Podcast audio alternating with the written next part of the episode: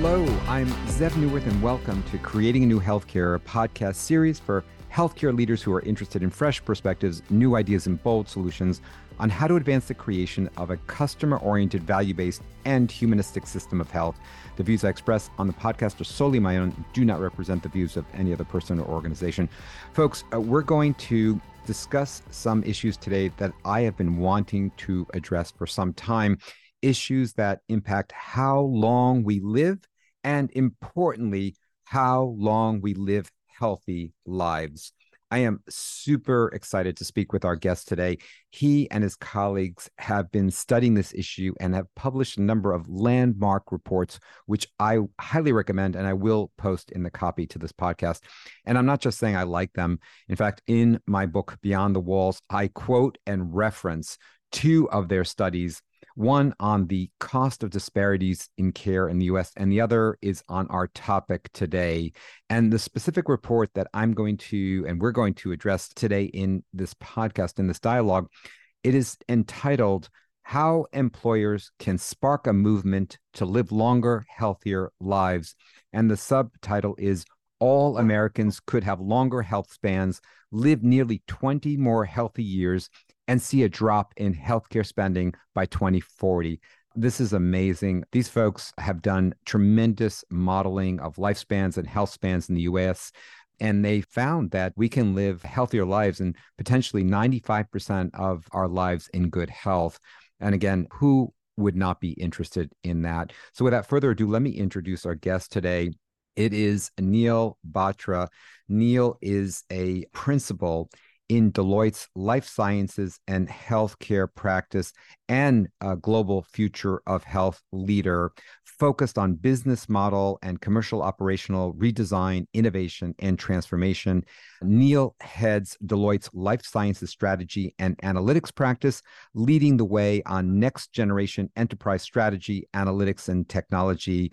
Neal has more than 15 years of experience advising healthcare organizations and businesses in the fields of biotech, medtech, health insurance, and retail healthcare.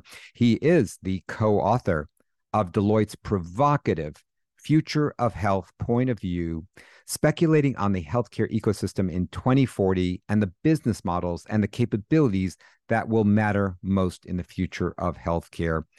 Neal holds an MBA from the London Business School and a BBA from the College of William and Mary. Neal, it is such a pleasure to have you on the show. How are you today? I'm fabulous, and I'm so thrilled to be here. And I did not know that I was in your book and the Deloitte papers were in your book, so so thrilled to hear that as well. Absolutely. In fact, it's it's page 76 and 77 and page 128 and 29. In fact, I have a whole section on humanism and healthcare and whole health. And when I came across your work in the last year or so, I literally I went to Deloitte Insights and just looked at all of those amazing reports. I take my hat off to y'all. I I really think you are top notch in your writings and your reports and so well researched and the actuarial modeling that you use. So again, I am, as you could tell, a big fan and we've never talked before and you don't know that, but now you do. No, I'm thrilled to hear it. And frankly, I'm thrilled because it was the point. You know, when, when we started this 2018, 2019, when I sort of drafted the original pass, it, it was meant to change the narrative. It was meant to illuminate on what's possible. And you'll see as we get into this conversation, I'm sure there's so often a view that there's trade-offs here. You know, if I want people to be healthier, I was going to have to spend more, and that means we're going to have to, you know, manage choices around when we intervene and how we intervene. And and there's always this scarcity mindset on this exercise, in part because we're always managing on the back end of disease. What we want to do is change the discussion and make the point that we think you can have it all: healthier, live longer, live more dynamically, lower cost. We think all of that is possible collectively if you actually go about it in an orchestrated way. So I'm sure we'll get into that, but I appreciate that you've read it and you've enjoyed it, and it really makes me thrilled to, to hear that. Well, you know, I, I really want to just emphasize your the point you made because, in fact, I was just uh, writing about this and, and and speaking about this in an interview I did. This issue of changing the narrative is so critical, and I think it's the first step. If we have, for the most part, and this is one of the reasons I am so enamored with your approach and your thinking and your reports, is that it is, and we're going to get into it, it is a very, very different answer to a set of problems mm-hmm. and dilemma we have been struggling with for decades. And, you know, I don't think we are going to, in fact, I am pretty darn positive we are not going to solve the problem in the same way we've been thinking about it. And yet that's all we continue to do. And I think you're presenting a, a, really market alternative, and market, I mean with a D, a really big alternative, which I think is really important. Before we jump in, I'd love for you to, you know, you talk about in your papers, you talk about sick care versus well care, you talk about lifespan and health span. And so, could you for a moment maybe define that difference between sick care and well care and lifespan and health span just so that we yeah. we're aware what that terminology is. Yeah absolutely. And, those distinctions are important and they're kind of the crux of doing exactly what you said which is changing this conversation and making it clear what is actually possible if we just orient ourselves on the problems differently. So sick care is reactionary responsive therapy right? It's break fix. It is i feel unwell or i have an accident or an injury or an illness and i show up and i am now looking to respond and react to get me back to wholeness or wellness. Well care is actions and activities, some of which may be quasi therapeutic, but that allow me to maintain this period of low disease, no disease, and keeps me essentially well and maybe extends my wellness or enhances my wellness and generally gives me a sort of disease avoidance mindset and maintenance sort of perspective. That's the sick care versus well care dynamic. Sick care is responsive and reactive. Wellness and well care is really more proactive early engagement. On health span and lifespan, lifespan, I think, is the more sort of intuitive one, which is how long do I live? It's a calendar point, right? You know, average lifespan is, you know, mid 70s, and we're hoping to get it to 77, 78. And, you know, the media was so excited over the last two years to, to, sort of breathlessly report, hey, lifespan has shrunk given you know opioid dynamics in sort of the areas of the U.S. and, and other aspects, COVID as well. You know, we talk about that, and that tends to be the way we talk about life is in terms of years lived. What we wanted to also bring back into the conversation, and of course, many folks have spoken about over the years, but it's this notion of health span. How healthy are the years that you live actually? And what we found when we did this study was it was almost exactly in line with it. The moment at which you retire is when your health actually declines. So your healthiest years went to your employer. And in the time that was meant to sort of be the golden years or the years in which, you know, you had a financial sort of foundation that allowed you to maybe do different things with your life, your health span would decline to a point where your quality of life would decline. And even though you may still live another 10, 12 years, they were not healthy years.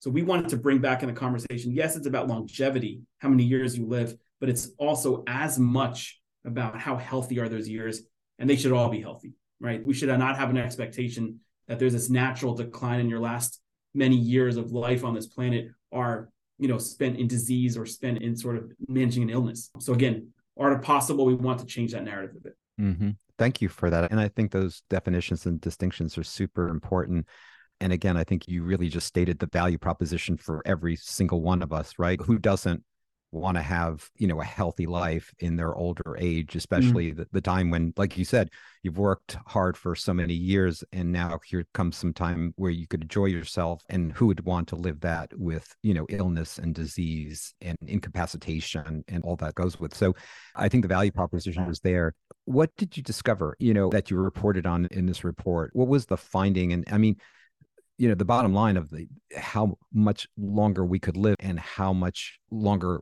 many years we could have healthier lives that's profound. I'm just i'm wondering if you could give us that kind of purview of what you actually discovered. Yeah in a nutshell it kind of blew our socks off. What we found mm-hmm. was that we think we could add an average of 12 years of lifespan to every person in the us that's alive today and simultaneously add 19 and a half years of health span.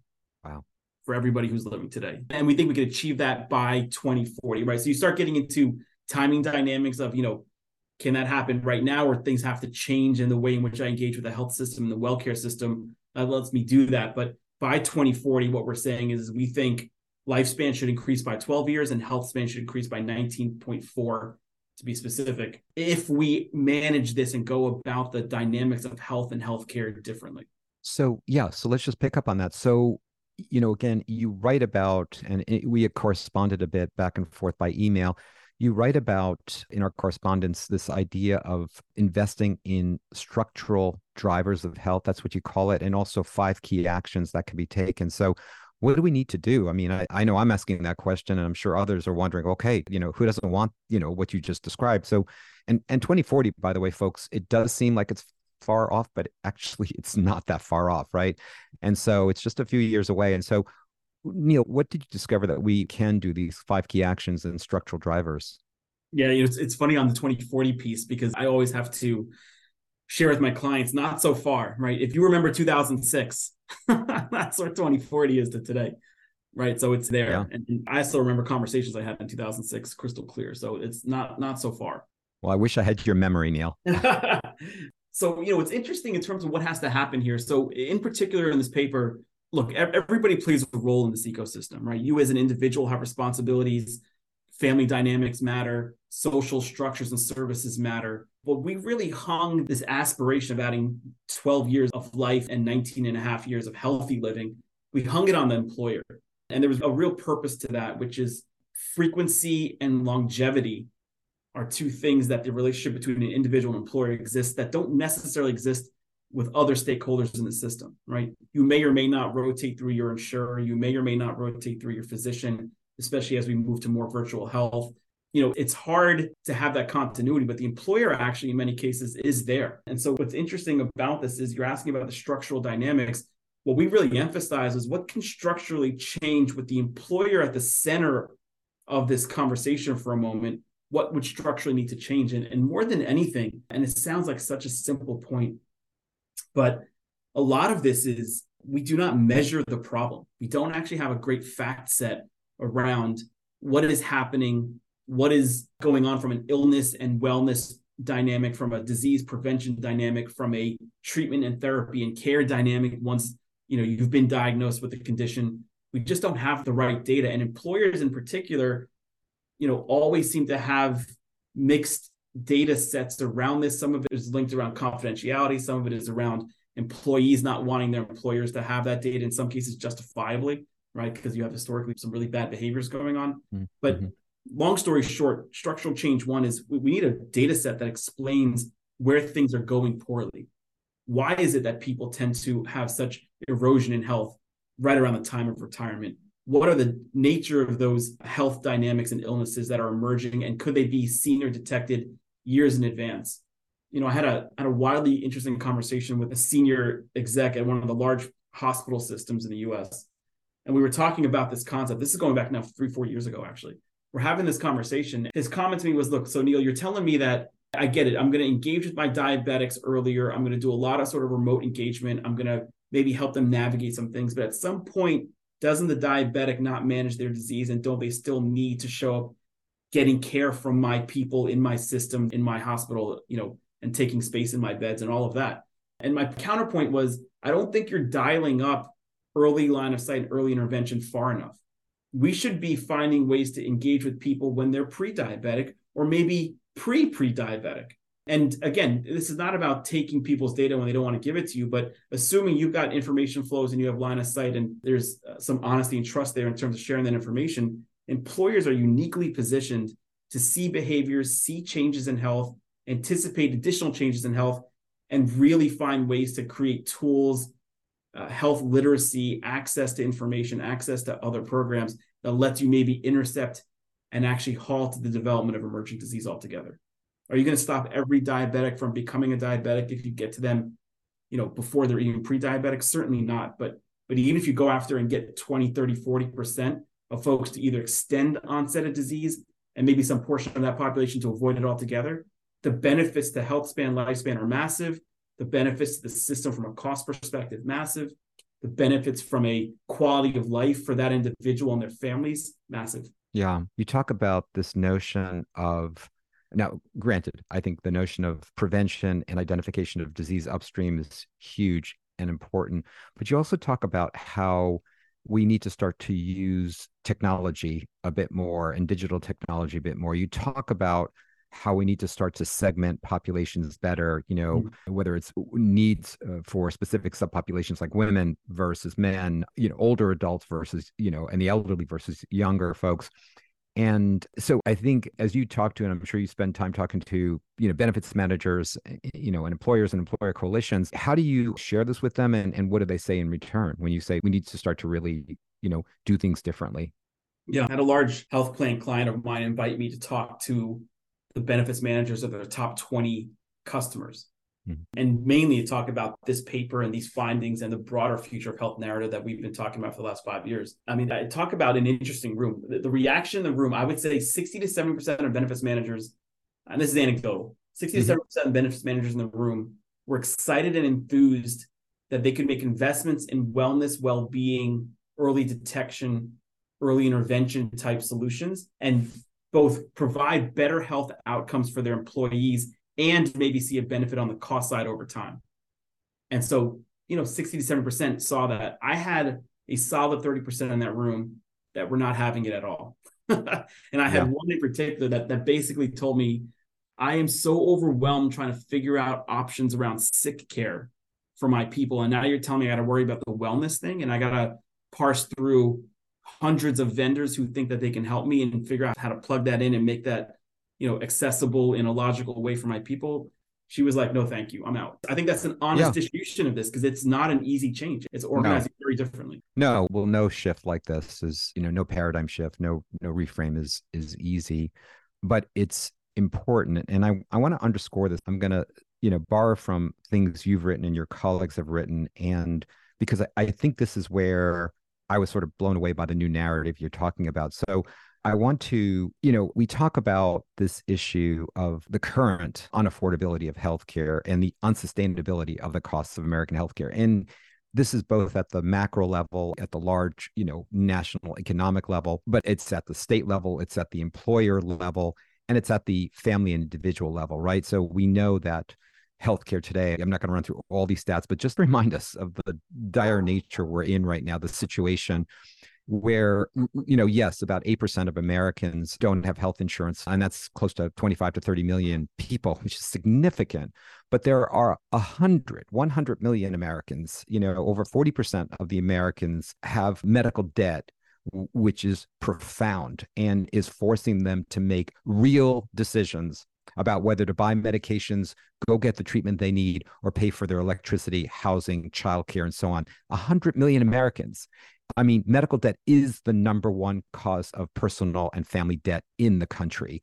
And it's been written and demonstrated that all it takes is one major hospitalization, one major trauma or illness, and most of America will be in debt. That's the situation, right? So we know that. And yet, you know, we keep on talking about how do we make and i'm just going to read something you wrote because i really i think this sort of is such, such a different response here so radically divergent from the typical response to like what do we do about the unaffordability and the unsustainable costs of healthcare? And here's what you wrote to me quote i'd like to shift to a cost of avoidance narrative versus a cost of care narrative. The cost of care narrative is a trailing economic measure and there is no amount of innovation that will ever make it cost effective to address the populations in this sort of break fix modality.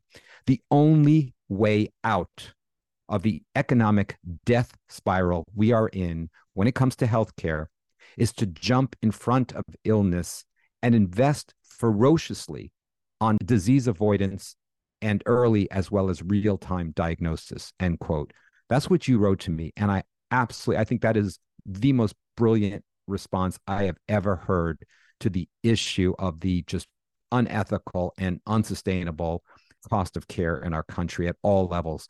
Can you say more about this? Yeah, absolutely. You, you clearly you caught me a little bit into my glass of wine there because I was I was really You're feeling it. But the reality is, uh, you know, we've started to really hit this point in the course of this conversation, which is we remain oriented around how do I make more efficient the respond and react nature of health and healthcare. Mm. You show up deeply unwell, and I want to rally a machine to get you back to wellness. You know, for those of us that have kids or you know nieces and nephews, I mean, all you constantly teach your children is how do you avoid the big problem. Once you have the big problem, of course, you're going to scramble mode to fix it, but that's not the standard approach. You work and you have diligence and structures that you avoid the big problem. But we've not organized our health system like that at all.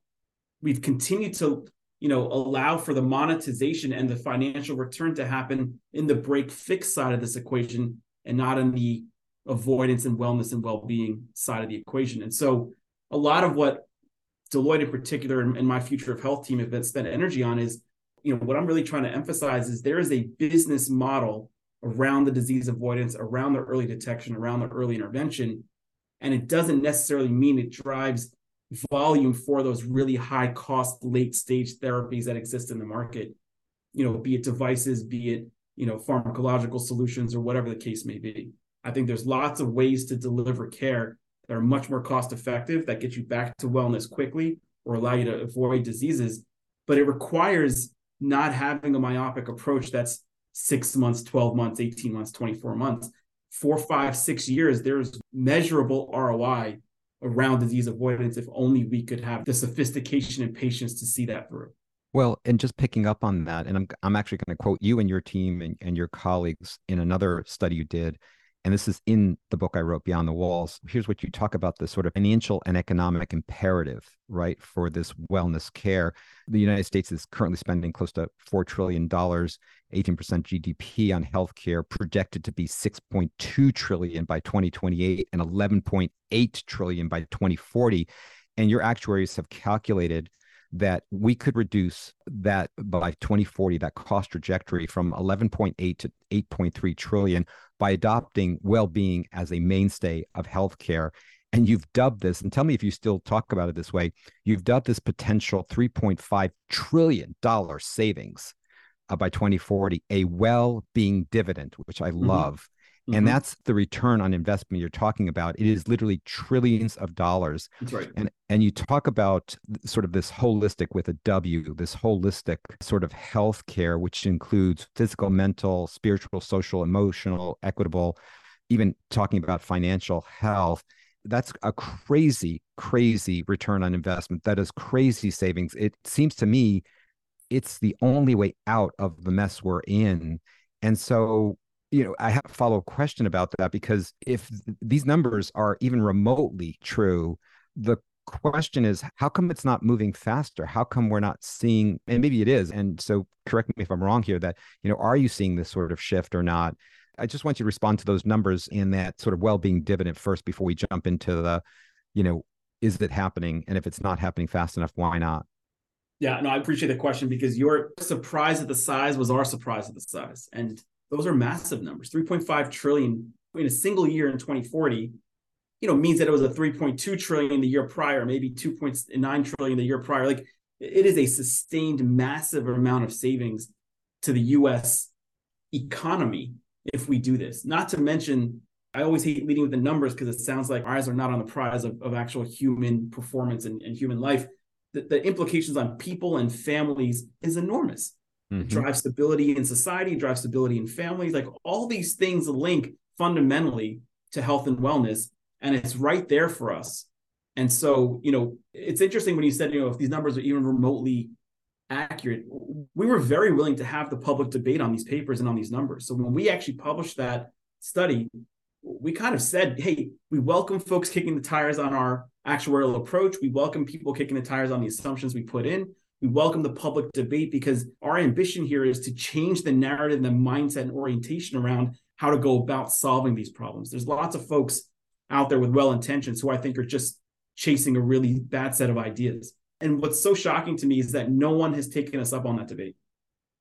No one has really said, Hey, I see a different set of assumptions, or why did you make these choices? Or we've gotten none of it, not even confidentially on the side, we've gotten none of it. I don't understand that, Neal. I mean, you know, the CMS, the Center for Medicare and Medicaid Services, just put out a report about the amount of money they've saved in ACOs across the country. I mean, I'm hoping that folks will hear this conversation and have some sort of conversation. I, I don't know how we're ignoring it. I mean, what's your yeah. take on that? What's interesting is it's not that we haven't had engagement. We've had tremendous engagement.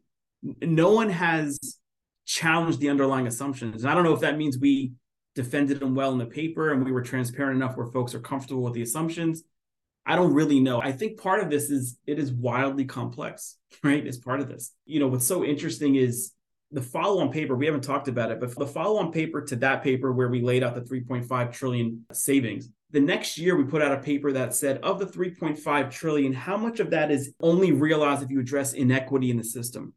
So what we ended up doing was modeling the cost of inequity, gender bias, racial bias, socioeconomic bias were the three big ones. And obviously there's lots of inequity driven by other things besides those three, but those were the big three. We started digging in and we found that there was no real reliable number sizing the cost of inequity. So we sized it. And what we said was of that 3.5 trillion in 2040, a full 1 trillion is related to inequity. So if you want to go get that full nugget of goodness in 3.5, yeah. you got to go fix these inequity elements that are rife throughout the system. And on that paper, what's interesting is again, no one challenged the assumptions. Lots of fabulous sort of engagement. We actually had one entrepreneur reach out and say, I've been trying to fund design of a new health plan for years. And every time I get close to closing a round, folks say, size the market for me through a third party set of data. And he, he said there was none.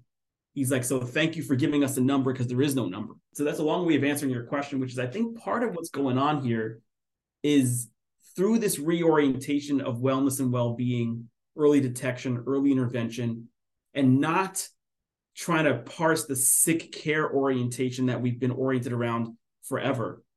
I think what it means is a lot of our numbers and a lot of our analyses are sort of the initial sort of stakes in the ground on that frame.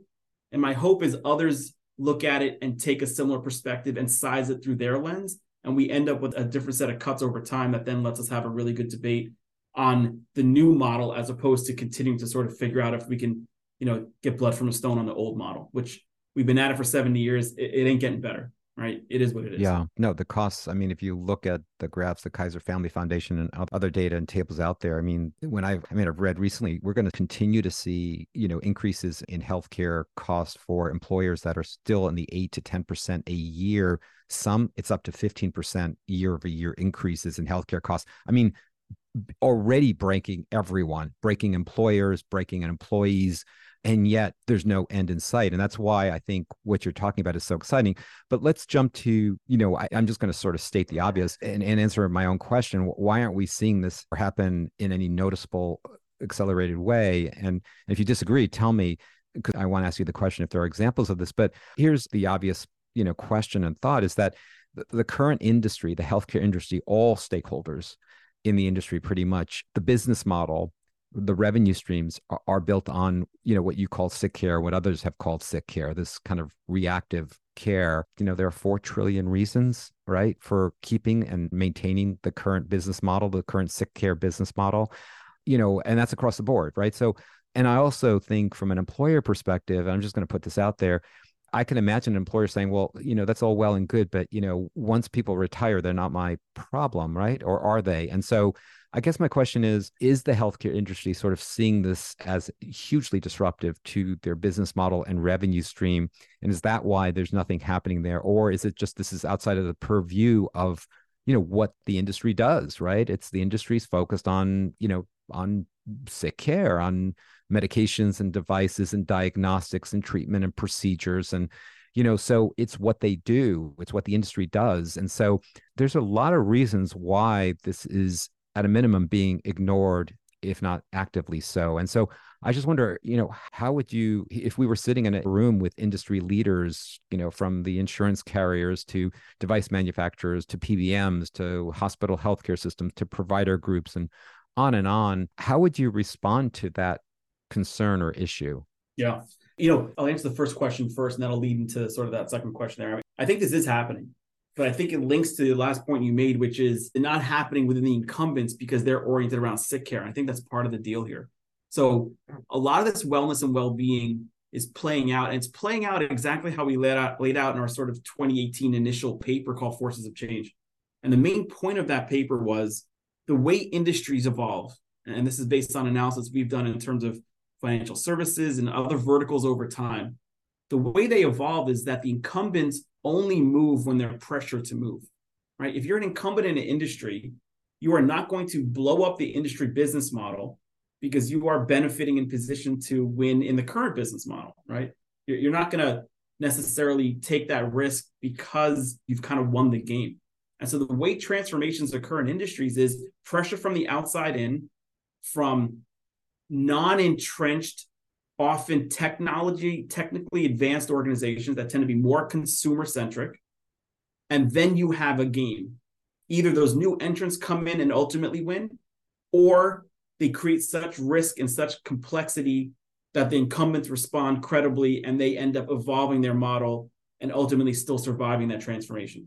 And lots of debate whether you've ever had actually incumbents make these really profound changes. We won't get into that for now, but that was sort of the basis of why we stood this team up in 2018, which is hmm. we saw the money coming into health from these non-native new entrants, often funded by VCs, but you also have strong verticals in other industries that are beginning to look at health.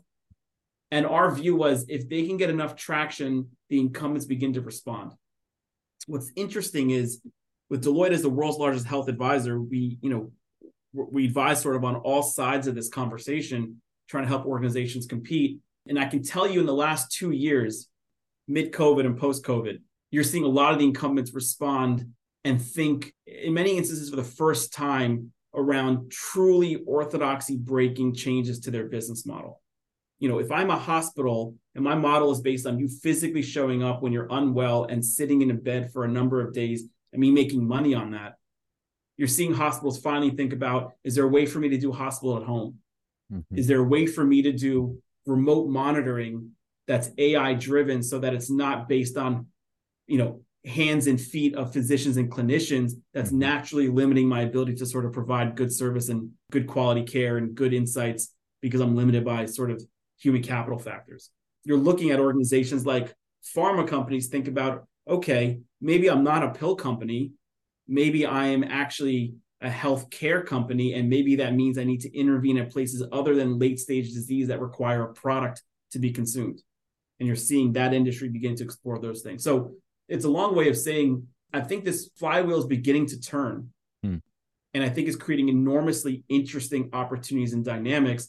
And you're seeing this play out now where incumbent organizations are absorbing some of these new entrants and they're evolving the way in which they're seeing the world and performing in the world. And in other cases, you're seeing early stage startups begin to kind of get to that mid level where you're saying, hey, they might actually make it on their own. Yeah. I'm going to again read from your work here and you and your colleagues. And I did actually put this in my book as well.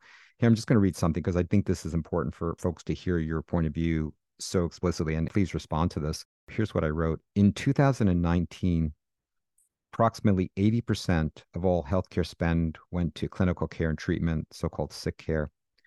But the folks at Deloitte believe that by 2040, 60% of all spending, 60% of all healthcare spending will go toward improving health and well being. And secondly, they predict a new health economy different from today's business models will drive 85% of all revenue. Wow, a new business model focused on well being and care enablement. Could you say more about that? Yeah you know, our current clients would ask me a lot of questions about that as well. so, Neal, you're telling me that people aren't going to need pills anymore. That's not what we're saying.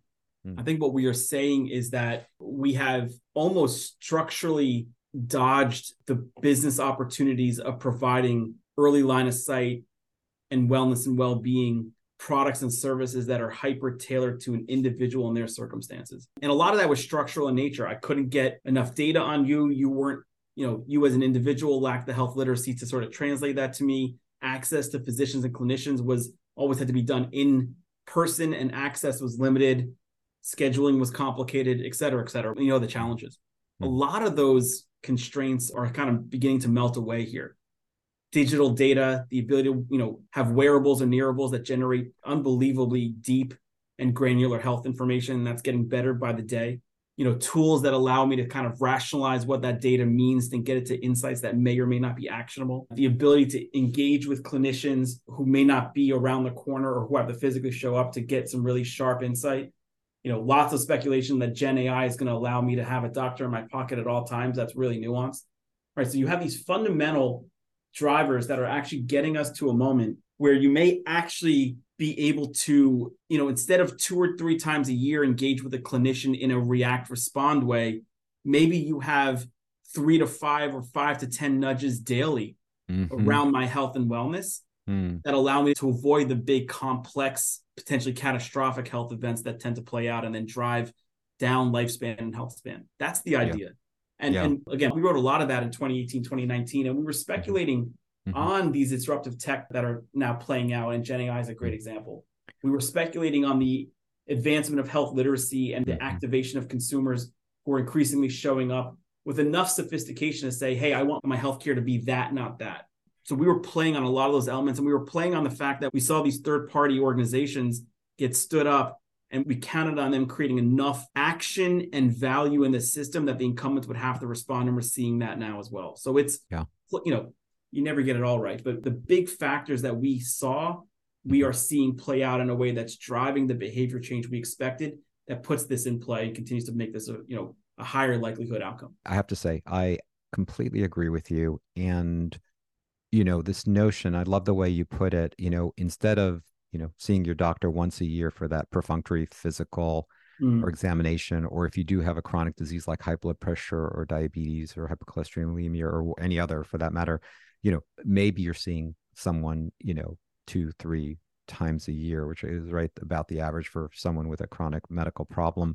But to your point, that whole thing can shift with digital enablement with these you know monitors and getting the feedback. So it's not you know three times a year. It's like you say maybe three times a day. And where you get these nudges you you get this feedback. And we have you know what's fascinating important to realize is this is not like future talk. This is technology that is literally off the shelf now. It's even available and increasingly becoming so, right? It's not the technology that's the problem. In fact, the technology is there and it's getting easier and less and less costly. In fact, we have an overabundance of these digitech companies. For years, I've been following folks like Omada Health, mm-hmm. which began in pre-diabetes, as you know, and now is in diabetes and hypertension and depression. And, and then, of course, Virta using digitech to literally reverse type 2 diabetes and successfully, and Livongo and so many others. And, you know, it's really fascinating. I was talking to a colleague who actually is in this world, in the digitech world, an executive. And I said to her, we were on a Zoom call. And I said to her, my God, I said to her, I have to tell you this. You look great. I mean, your skin looks great. You, mm. you, you look like you're five years, 10 years younger. I, and I asked, and I said, listen, I'm saying this in part because it's your friend and a colleague, and it's a stark observation I have but I also want to know what you're doing, right? I said, whatever it is you're doing, I'd like to know. And I had no idea what she was doing, but she said, Oh, I bought this Oura ring and it's monitoring all these things about me and i found that you know if i don't eat meat for instance my heart rate is actually much better the, the variation is actually much more healthy in heartbeat to heartbeat i've uh, changed my sleeping habits based on the feedback and she named like three or four things that she was doing differently changed how many cups of you know caffeinated tea she was drinking and found that it changed this feedback and i mean this for me was such a stark real example of what you're talking about. It's exactly right. So if you go back to of the original numbers you laid out, purchase of those wearables is not a sick care spend and it's not covered by insurance because they have the data or the insight and it's now not rule of thumb medicine it is precise n of 1 medicine. And so look people are people and there's lots of segments you have to think about. We've not really segmented in healthcare. Historically we treated everybody the same and we gave the same rules of thumb and the same guidance and don't eat meat and avoid caffeine and you know don't drink more than this. And you have all these rules of thumb but that's not necessarily accurate for every individual. Some folks process red meat really well and it doesn't drive any inflammation exactly. and, and, you know what that's okay right so tell them to you know don't tell them to avoid red meat so that's I right consumers are increasingly understanding of this and these devices are going to help them mm. get n of one precise which now makes this something I'm increasingly in control. And so that's one of the trends that we're playing out here. Historically, consumers have exerted more preference on the system. And in the case of health, the physicians and clinicians have then had to respond to those preferences, but they were the holders of the knowledge and the holders of the insight. Going forward, we actually think the consumers are going to exert more preference and exert, you know, more of a sense of what they want, but they're also going to be the ones that own the insight. And it's going to be through these devices. If you right. believe in that world, that means that clinicians move from a fundamental driver stakeholder to a support stakeholder. Mm-hmm. And that's a pretty wild statement. But you see that playing out because you now have your example of your friend or your colleague who made those changes, and there's not a doctor to be found. Right. Right. And I mean, if she keeps this up, I could see how that could translate into her living not just longer, but those lives being healthier.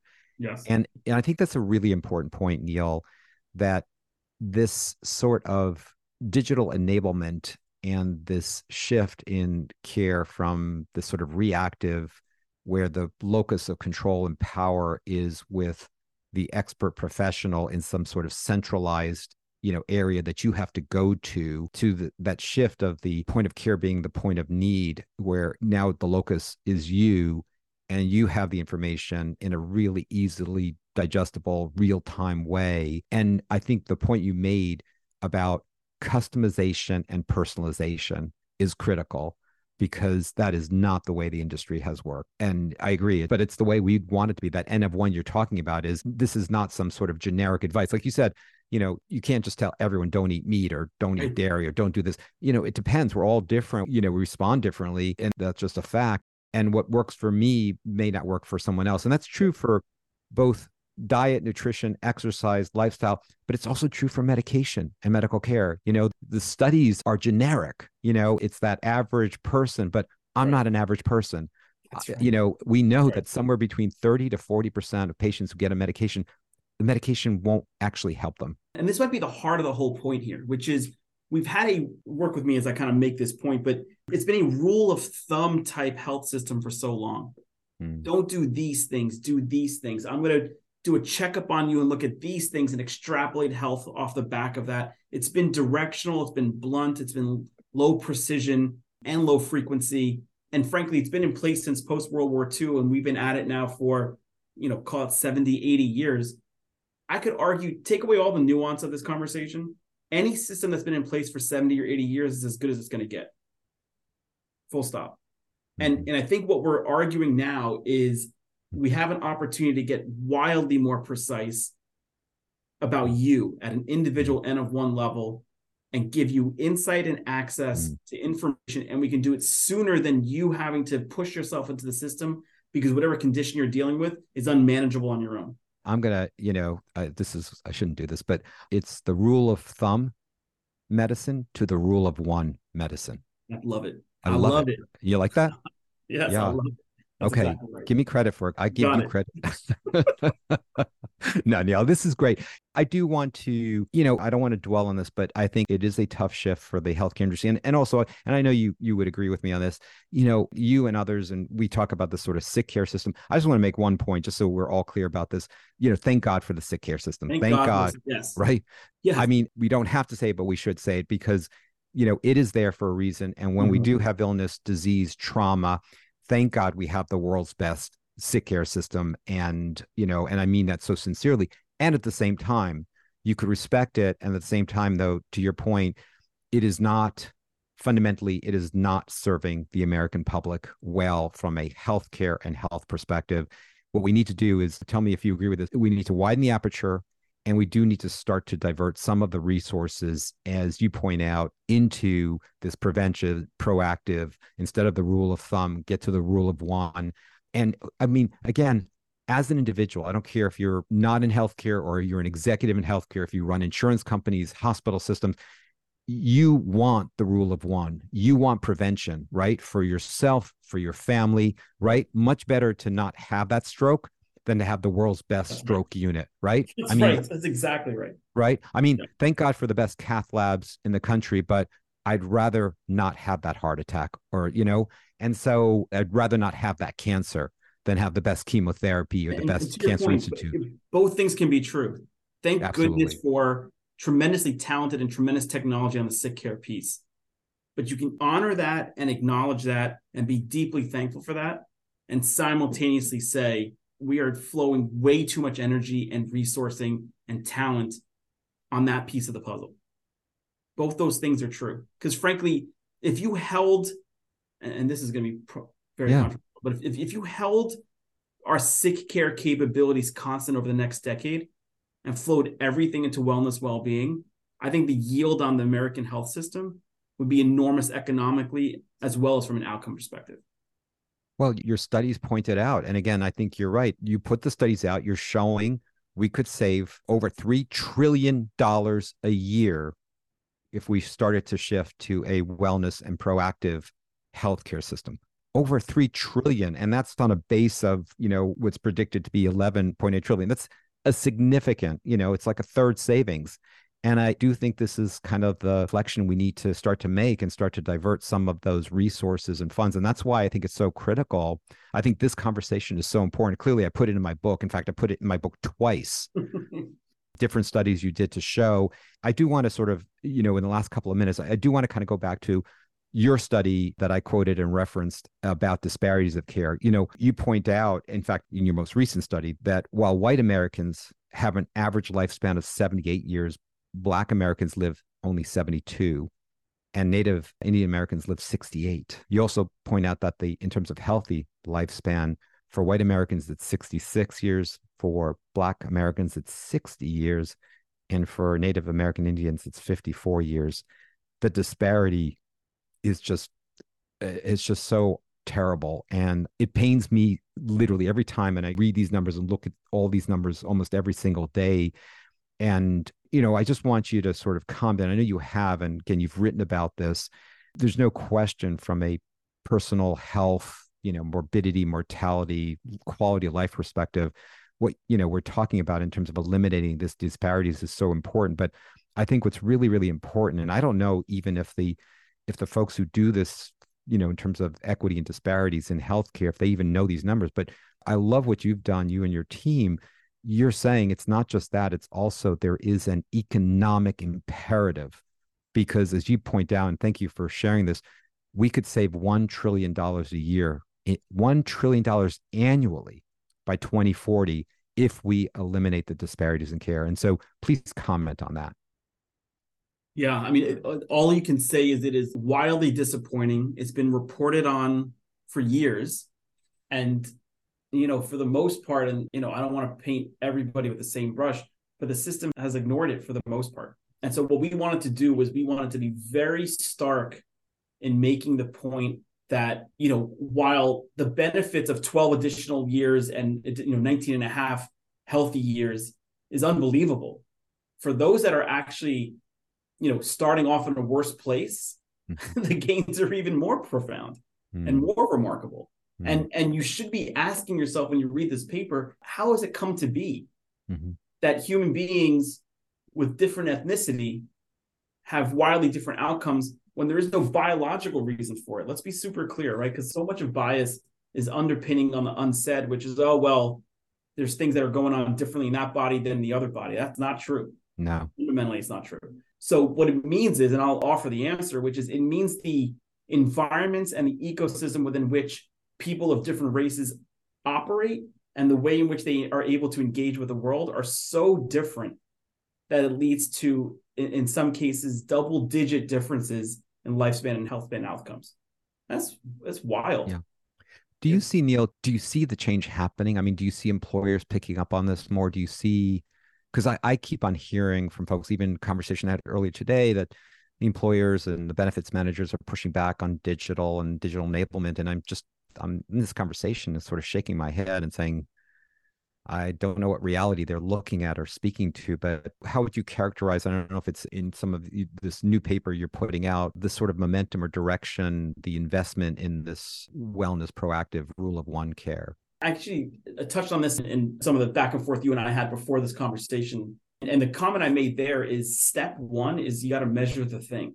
Mm-hmm. And in particular on inequity, our observation is nobody has measured this thing worth a darn. Hmm. And a lot of it is because this conversation is so third rail in American society and folks are so uncomfortable engaging on it and don't necessarily have the comfort on how to talk about things and we're policing language in a certain way and it's just created all these barriers around actually track it H- have you seen what you know your black employees and your white employees and your hispanic employees the differences in outcomes, the differences in disease, the differences on when those diseases, you know, onset, the ways in which they actually navigate the system and get care differently, and how, you know, there are mechanisms that are pushing them towards different choices for no really good reason. Have you done that study as an employer? Do you understand how if you walk in certain different people's shoes, you end up going down wildly different paths for no really good reason. My observation is employers have not done that work. And a lot of other stakeholders in the system have not done that work. And so, first things first is you want to go fix this thing, actually measure it. Yeah. And measure it with some precision. Yeah. It's funny. I'm staring at a book by John Doerr called Measure What Matters. And this mm. is exactly what you talk. Classic book, by the way. Love that book. Yeah. But Neal, can't thank you enough. Neal, it's so funny. When I was preparing for this interview, it was one of the few times where oftentimes when I'm in the middle of an interview with someone, I'm thinking, oh my God, this I need so much more time with this person. We got to you know, do a two part. I had that sense before we even got on. I, yeah. I literally, as we are preparing, I was thinking, oh my God, this is not a one part interview. So I'm hoping, especially with your new study and new reports coming out, that we can follow up. But mm-hmm. last question here, Neal. You're giving a presentation to hospital healthcare systems leaders across the country. What's the one critical message or recommendation you would offer them? I think it's a recognition that the role of hospitals and what it's been historically is likely not going to be the role it only plays going forward unless you're you know very narrowly focused on that. So in other words, I think hospitals have two choices. Either you recognize that you're going to shrink back to being a center for acute care only, and there'll be lots of other mechanisms in the ecosystem that are addressing other health conditions that are not acute. And you manage your organization then to become this sort of elite acute center care center. Or you recognize that the nature of care is breaking beyond sick care into earlier diagnosis, earlier intervention, and everything that comes with it? And do you want to be in that game as well? And So my observation on hospitals right now is the leadership in particular are stuck in the middle strategically. They want to be a sick care center, but the juice is not going to be there. The patients aren't going to be there. It's too expensive. The new technologies are too expensive for too little gain. That model, as I've, I've got an old friend who says that dog ain't going to hunt, right? Mm-hmm. But in general, you're seeing hospitals maintain their orientation around that model and not pivot to expansion of the role of what a care center can be, which is not just acute, you know, high end therapy intervention. So yeah. my main my main message to hospitals is you got you got to strategically pick a path and get organized around that path. Neal, again, I have so many more questions for you, and I'd love to continue this conversation with you, but I know we've gone way over.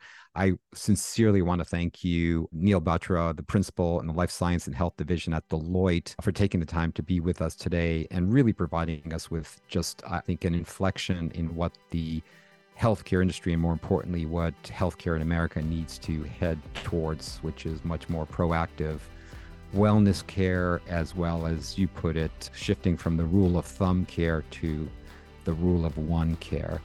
And Neal, every episode I conclude by thanking the folks out there who are doing the hard work each and every day of taking care of patients and those of you who are supporting those who are directly taking care of patients. I and we truly appreciate you for what you do and recognize how critically important your work is to individuals, their families, their communities, and our society. This is Zeev Neuwirth on Creating a New Healthcare. My friends, be well.